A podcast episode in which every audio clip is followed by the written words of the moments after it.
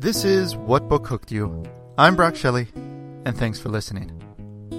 This episode, Derek Milman is back on the podcast. He was on last year for his debut, Swipe Right for Murder. Uh, when I was in New York recently, I met up with him at Kit Frick's launch party. She's another past guest. She has a new book out called All Eyes on Us. And so Derek and I talked about doing the podcast again because he has a new book out called Swipe Right for Murder. Uh, it's a teen thriller, perfect summer read, and he talks all about it in this episode. So listen in.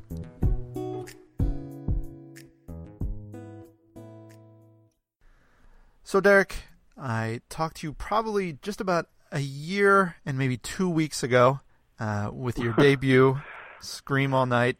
Uh, with that being your debut, as you kind of reflect back over that past year, what was it like uh, that debut year, your first book, and promoting it, and everything that went along with it?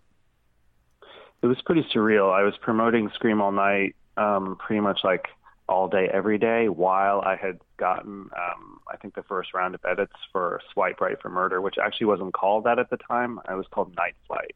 I knew they were going to change the title, but we didn't have that title yet.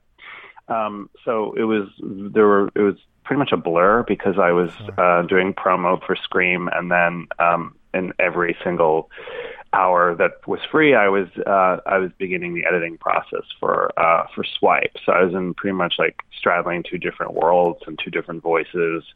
Um, I mean, I was just sort of coming out of the Scream world into the Swipe world. I was like doing the external work for Scream, but I was internally in Swipe, if that makes sense. So it was a lot. It was it was pretty exhausting. And like, how do you even juggle that? Is it a big disruption to, you know, you're promoting and being asked questions about Scream All Night, and meanwhile you have to kind of refocus yourself somehow uh, with this other one that's in the works. Is how do you kind of go through that reset? Are you able to hold both in your head, or was there any sort of process that kind of transition your thought process from one to the other? Well, when you're um, on a deadline, you don't have much choice, and that sort of just guides you. you have to be, just be disciplined about it. Uh, the creative process for Scream was over, so it's not like I was writing two sure. different books at the same time or writing two different things. I just had to answer questions and um, uh, you know, give interviews about the characters in the world of Scream while I was fixing and uh, fleshing out the world of Swipe. So I was able to sort of, um, you know, uh, delegate that out in my brain um, in a way that worked.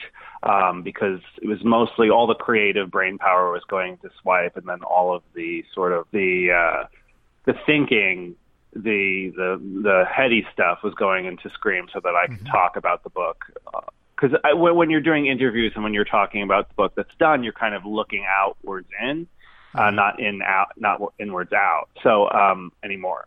So I was sort of, I was floating above both and looking, you know, looking from a vantage point into Scream so I could talk about it, and then um, the opposite for Swipe. I was, you know, and I maintained a certain um, level of.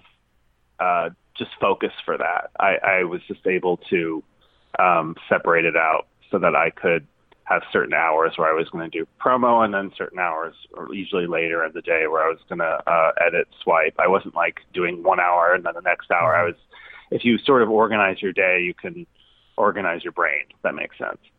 All right. So let's jump into Swipe Right for Murder so we can kind of talk about that and compare uh, experiences. So give me the synopsis, the picture for what uh, this book's about.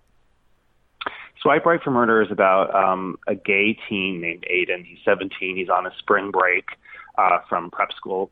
Um, he's staying the night at the Mandarin Oriental Hotel in New York City. He's uh, on his way to meet his family the next day because they, they're going to visit a uh, injured relative, and he uses an app to hook up uh, with uh, a much older man. And then when that man winds up dead, Aiden is caught in this classic case of mistaken identity, and he sort of goes on the run, and he's embroiled with a terror group called the Swans, who are seeking to take down uh, prominent right wing homophobes.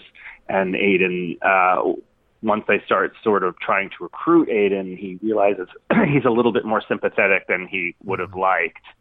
Um, and Aiden has a broken, wounded past, um, which is kind of what led him down this path to begin with. And as he goes on the run, you learn a little bit more and a little bit more and a little bit more about him. Um, and sort of layers get shed from his character as he sort of um, tries to survive his circumstances, his spring break, basically, as he goes on the run from uh, the terrorists and from his family and from uh, the feds and, you know, his himself and his own past.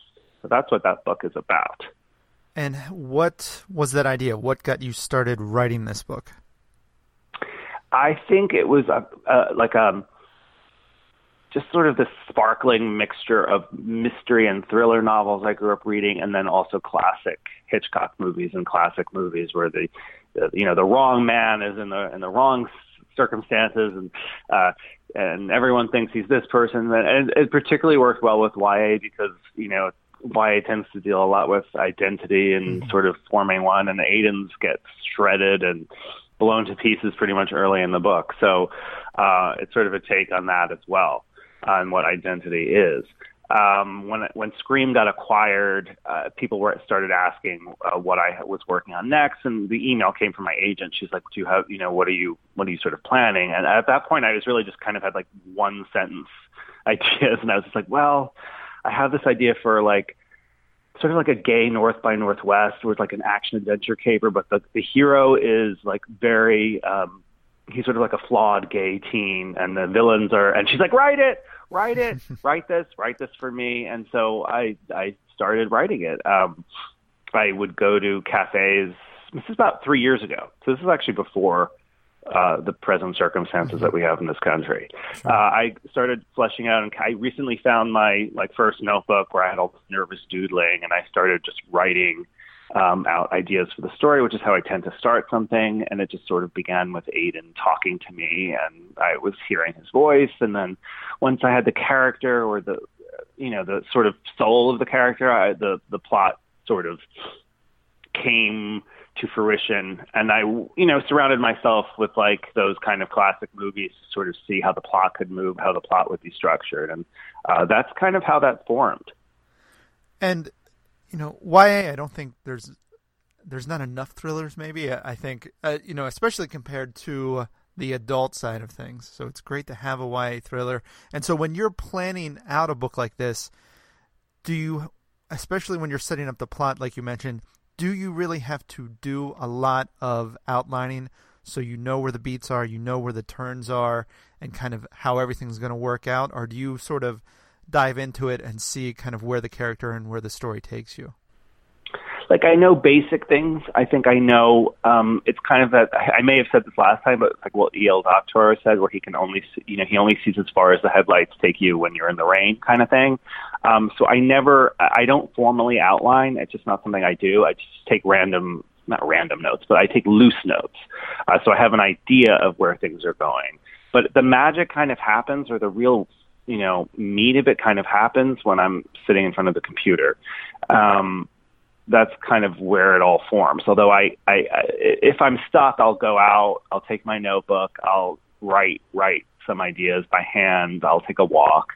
But I had a, I had an ink, you know, I had a very, um, I had a very clear idea structurally where this was going to go. It's sort of, I can see point A and B and C and D, but I don't necessarily know how he's going to get to A and B and C and D or how um, all that's going to make sense. So it, it, it it's sort of about creating the connective tissue um, or fleshing it out so that I can see um, what his journey is going to be like and how he's going to do it and what the background is. And a lot of things surprised me. A lot of the twists that you're you, you're reading like are just things that I kind of thought in the moment um, while I was writing, uh, while I was drafting.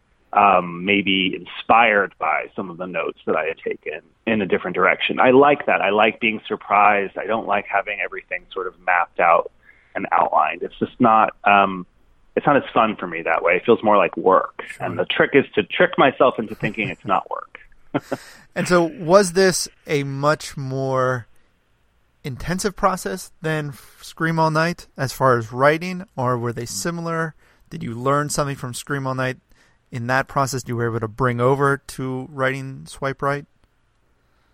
Um, that's a good question. I think that with Scream, I sort of got a handle on like what what my voice is and like what my style is. That there's going to be there's going to be sort of a heightened sensibility to things. There's going to be it's going to be suffused with black humor. Um, it's going to be voicey, but there's going to be sort of action. There's going to be literary style circumstances. So I had a firmer handle on like who I am, maybe as an artist, as a YA writer after the first book. I didn't have Moldavia to hide behind. Like sure. that Scream All Night had that sort of like you know it, it was it's almost a fantastical world this is pretty much mm-hmm. set in in new york so um it required different research. I research everything and uh, a lot of the things in the book that people may not realize are real are actually real or based on real things. Uh from the uh leaflet he talks about from the um the gay pride rally from the 90s and then um, from De- hotel death rays and Samy Kamkar and um, cyber attacks uh, all that stuff was re- you know I thoroughly researched sure. and made sure this was real or could happen or is based in reality. Um, and then sort of spiraled it outwards so that it would make sense within the world of the book um, it was definitely like an emotionally exhausting process. Aiden is kind of an um, he, he's a, he's there's a lot going on with him, as with. Dario and Scream All Night. But uh, there was something, there was sort of like next level stuff, I think, with Aiden, so that I would find myself emotionally exhausted often writing him um, and everything that had happened to him.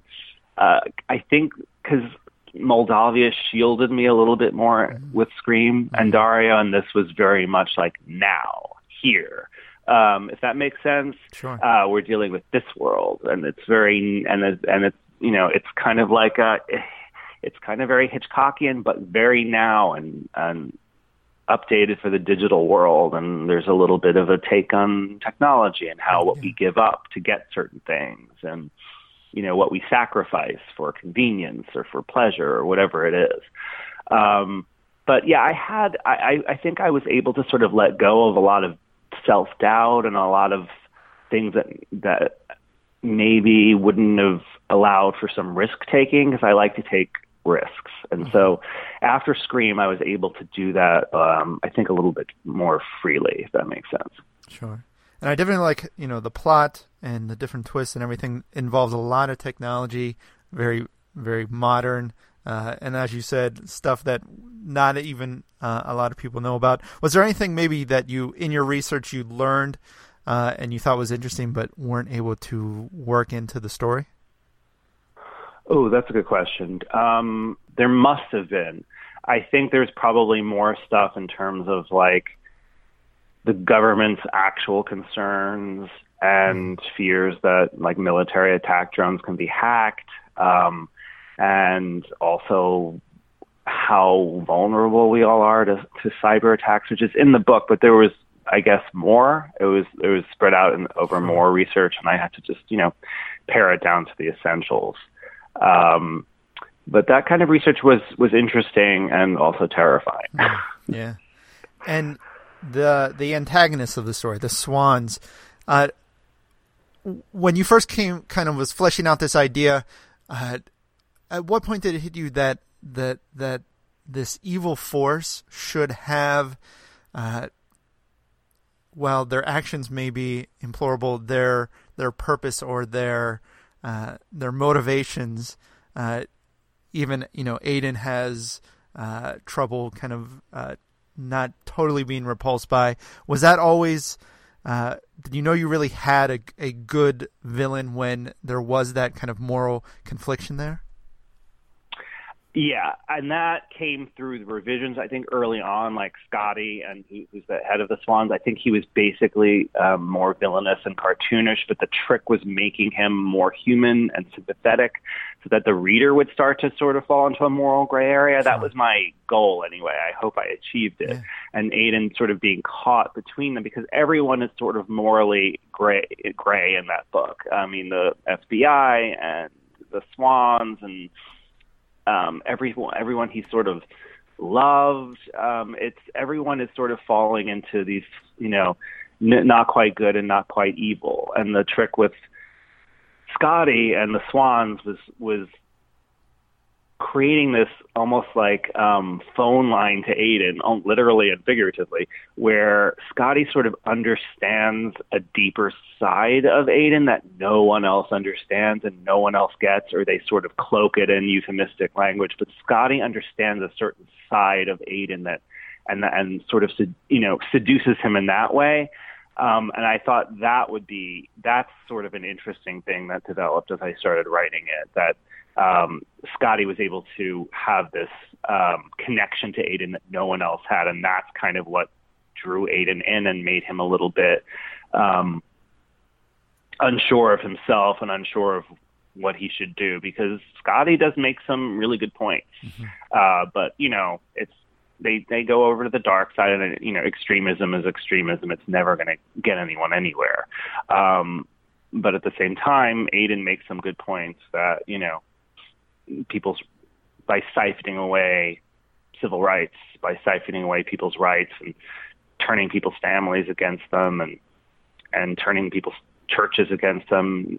You know, gay gay kids who are trying to come out are are endangered in that way. So what what really is murder? That's what he's saying. But I would never come out in favor of of, of extremism, obviously. But mm-hmm. um, the the theory behind it, as you said, the philosophy behind it makes sense. Um, and it, it's just the, you know, how do you go about it? Sure. And as world uh, world events, real events are you know happening during the course of this uh, story. Did that? Did you find that that was influencing the story? That you maybe uh, had to pull back what you may have wanted to say, or things popped up because of what was going on in the news? Uh, what kind of influence was there? I mean, I had to be careful. I just, I think what the influence that that I had over the book was me being very careful not to get too angry and not mm-hmm. to get too didactic. Um, so it was like I better keep I better keep the reins in here because it's not that's not going to make a fun book. This still has to be this has to have meaning, have like an emotional foundation, but it has to move and it has to it can't be it can't be too angry. So like when I first started drafting it, I think Mike Pence was the governor of what Indiana, and like he was starting to those laws were start. He was starting to p- try to pass those laws and was getting a lot of resistance. I would never in a million years have thought he would make it to the White House. I think it was the Kim Davis era. It was like that summer. Remember her, yeah. uh, where she was denying it. So it was like people's, you know, we were being presented as the other in these circumstances where our rights were sort of being uh, threatened. So it was like already there. It was already a threat. But then it really amped up and I had to keep the story grounded. It couldn't get too hysterical, I guess you could say. So it, it, it did and didn't have an effect. It, it had, I think the, the main effect it had was me being very careful to, um, to stay true to the story, which I had already started working on and not make it, um, I didn't, I don't reference the mm-hmm. president. I don't reference it him specifically. So, I mean, it can take place now and the story could take place 20 years from now, um, or it could, you know, it's it's sort of that kind of thing. Was it so? This book is being put out uh, by Jimmy Patterson Books, James Patterson's uh, press. Was that kind of a, a neat thing to know that uh, you know your thriller is going to be under an imprint uh, based on a, an author that is prolific in in his thrillers and books?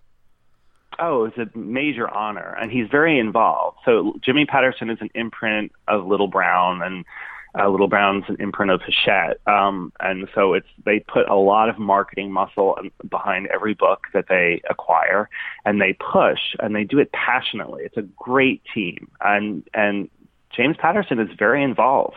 Um, he really wants to give back, and he really wants kids to read and fall in love with books.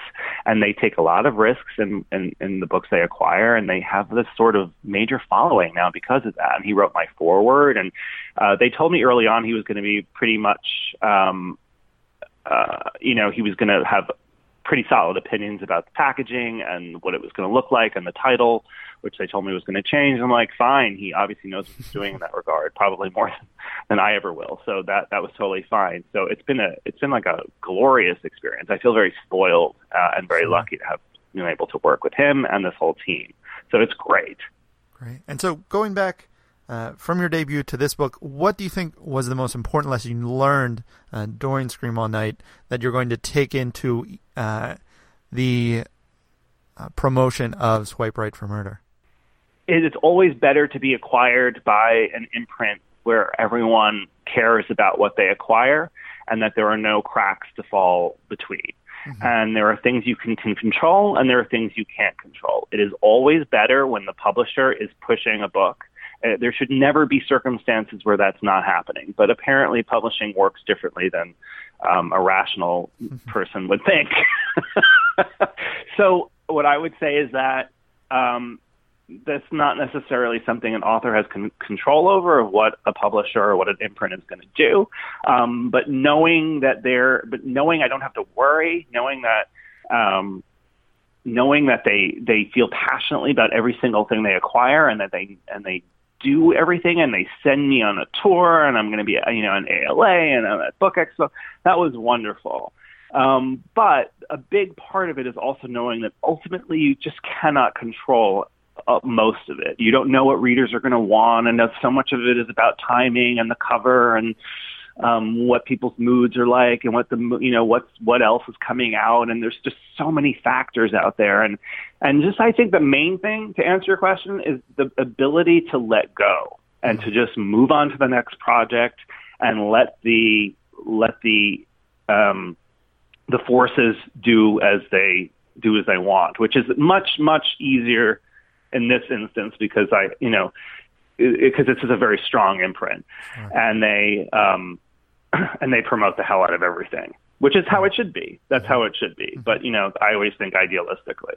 Sure. So that that's my answer to that. and so I'll ask you uh, during Scream All Night, you were you know busy in, uh, working on and editing Swipe Right for Murder. Are you busy working on a third book? I am. Yes. Uh, this one's tough. Uh, it is about um, it's sort of a, a like a stormy gay love story set against a secret society at a prep school, but it's based on a real secret society at an Ivy League school. Um, and I have this inside track into everything. I've received all these materials, so it's sort of like moving all that over to a prep school and fictionalizing it. So there's like a ton of research that I've been ha- having to do and developing these characters. So I'm staying busy with that. Uh, but it's a really cool project, and everyone seems excited about it so far. It's involved maybe so so far maybe some of the most intricate writing I've done yet in in YA, but it's it's good. I, I'm scared of it, but I'm I'm I'm liking it at the same time, or even loving it. I'll say. That's great. And so they say that every book, you know, you think there's you have to write every book uh, differently, or each book is a different animal on its own. Are you finding that to be true? Absolutely. Every book teaches you how to write that book. Mm. one book does not teach you how to write all books. Every book teaches you how to write that one book. For sure. That's the case, for me at least. Great. So let's wind down here. I'll ask you uh, just a few questions. Uh, what uh, movies, television show have you been sort of obsessed with lately when you've had the time? Um, I really love Schitt's Creek on um, Netflix. I think it's such a funny, sweet uh, show. I'm, I'm just kind of obsessed with it. And I really like the new uh, reboot of Tales of the City. Uh, they use most of the original cast. It's like a very diverse uh, group of characters, um, extremely queer, and apparently the writers' room is too. So, I mean, and they're also doing this thing, which is weirdly new where they're setting it in San Francisco, but they're not using one of those like David Fincherish mm-hmm. filters to make everything look depressing. It, everything looks sunny and happy, even though they're dealing with some real issues and you know there's a lot going on, and I, I appreciate the look of it too. Um, what movies? I uh, what did I see? I saw. Oh my gosh, I saw Funny Games, the original 1997. Mm-hmm Criterion was having like they were having a sale at Barnes and Noble, so I picked up some movies I hadn't seen in a while, and wow, that movie is really messed up. I, I, I can't get it out of my head. It is so so messed up. Um, and uh, I saw Dead Don't Die, the new Jim Jarmusch movie at um. With all these. It's a it's a fun cast. It's like a zombie comedy movie. Um, I love that he's taking on all these like horror subgenres, like he did vampires with Only Lovers Left Alive. and now he's doing zombies. I wonder if he's going to keep that up, which is really interesting. Um, and I saw this really funny Matthew McConaughey movie called The Beach Bum, uh, which I don't think anyone saw this. Is that what it's called? I think it's called that. Um, uh, he's just doing this. He's just doing. He's really kind of genius sometimes, and he's doing this really unique character. Uh, it's kind of hilarious and kind of sad. Um, I won't say too much about it, except if you ever want to know what Key West is like, because I've been there. I was working on a project there. This movie is like just, it's just it is all exactly what Key West is like, and everyone everyone who lives there what they're like. That was an interesting movie that I saw. I love Catastrophe on Amazon. That's such a funny show. The, the the two of them are hilarious on it. Um, that's always a, I always recommend that to people. Um, but like Schitt's Creek is like has been my has been a real recent favorite for me. Um, I love the writing on it. I love the characters. I love the setting. Um, it's just and I love the there's a gay couple on it. That's like my, my favorite gay couple ever on a on a TV show. I, I just I love it. Right. And s- next question: If there, if you could be approached to take an already existing character world, cast of characters, if Disney, Warner Brothers, any one of these big companies called you, what would be like your dream project to write a book based on these characters, this situation, whatever the case may be? See, I don't really know the Marvel movies that well, so I was that was the first thing I thought. I, you know what I would do? I would like, I would maybe like do a re. I would maybe because I've been playing the Spider-Man game. Oh, I would do like a, I would do a like a reboot of Spider-Man and make it. um I don't know. They kind of did that with Into the Spider Verse, which is so wonderful to see. What other existing? you know, what you know, what would be interesting though is to set like the Hunger Games in like, in like, in, in sort of like the current circumstances. Because I, I don't know, the, like maybe like do like if you're gonna if I was gonna somebody be like Suzanne Collins is a break, can you write the next Hunger Games book? I would like set it in like 2020 during the election. I'd like see what what what kind of dystopian. I, I don't know. There's so much darkness happening Sure. now in the country that that would almost work. Um, and maybe like with Spider-Man, like maybe have like a domestic drama about him. Maybe like take it in a totally different direction where you actually see the effects of being a superhero and like his mundane life and uh, and like if he gets married or or actually has children and like moves to the suburbs and tries to deal with like his superhero status. Um, you know, in, in like a real world setting where he's not necessarily swinging from buildings all the time, but he's just kind of like trying to like deal with a mortgage and like maybe has a has a different kind of day job and it's like in the suburbs though. It's not necessarily in the city and like how he's trying to move away and have a normal life. So it's like escaping the superhero thing um, to sort of have the classic Americana suburban white pa- white picket fence kind of thing, um, and what that would be like for a superhero trying to do that. That might be interesting. Yeah. And then finally, what is the last great book that you've read? The last great book that I read, I've read a lot of great books. Um, you know, I'll shout out two. One was uh, Social Creature by Tara uh, Isabella Burton, which was just a phenomenal thriller. It was just like so gorgeously written and darkly funny. It was just right up my alley. Um, and uh, Lie with Me uh, by Philippe Besson, uh, and translated from the French by Molly Ringwald. Um, and I love that that's what she's doing now. Um, was a gorgeous um, LGBTQ love story. Instead of it's like Call Me by Your Name, but instead of an age difference, there's a class difference. Uh, since it's set in France, um, and it's just it's just beautiful and tragic and lovely, and um, so those those are two great books I could recommend. Great. Well, Derek, Swipe Right for Murder is your newest book. Uh, I've been reading it and I've enjoyed it. Congratulations on it, and I can't wait to see what Thank else you you. have for us. Thank you so much. And that wraps up this episode. Again, Derek's book, Swipe Right for Murder. Check that out. It's a great thriller. And if you would be interested in hearing our first episode together, I put a link uh, in the show notes. You have to go to brockshelley.com. My feed only takes the last 50 episodes. But that means if you go on that site, you can find a lot of episodes from a lot of past guests, a lot of great authors. So I hope you'll check that out. I'm Brock Shelley, and until next time, keep reading.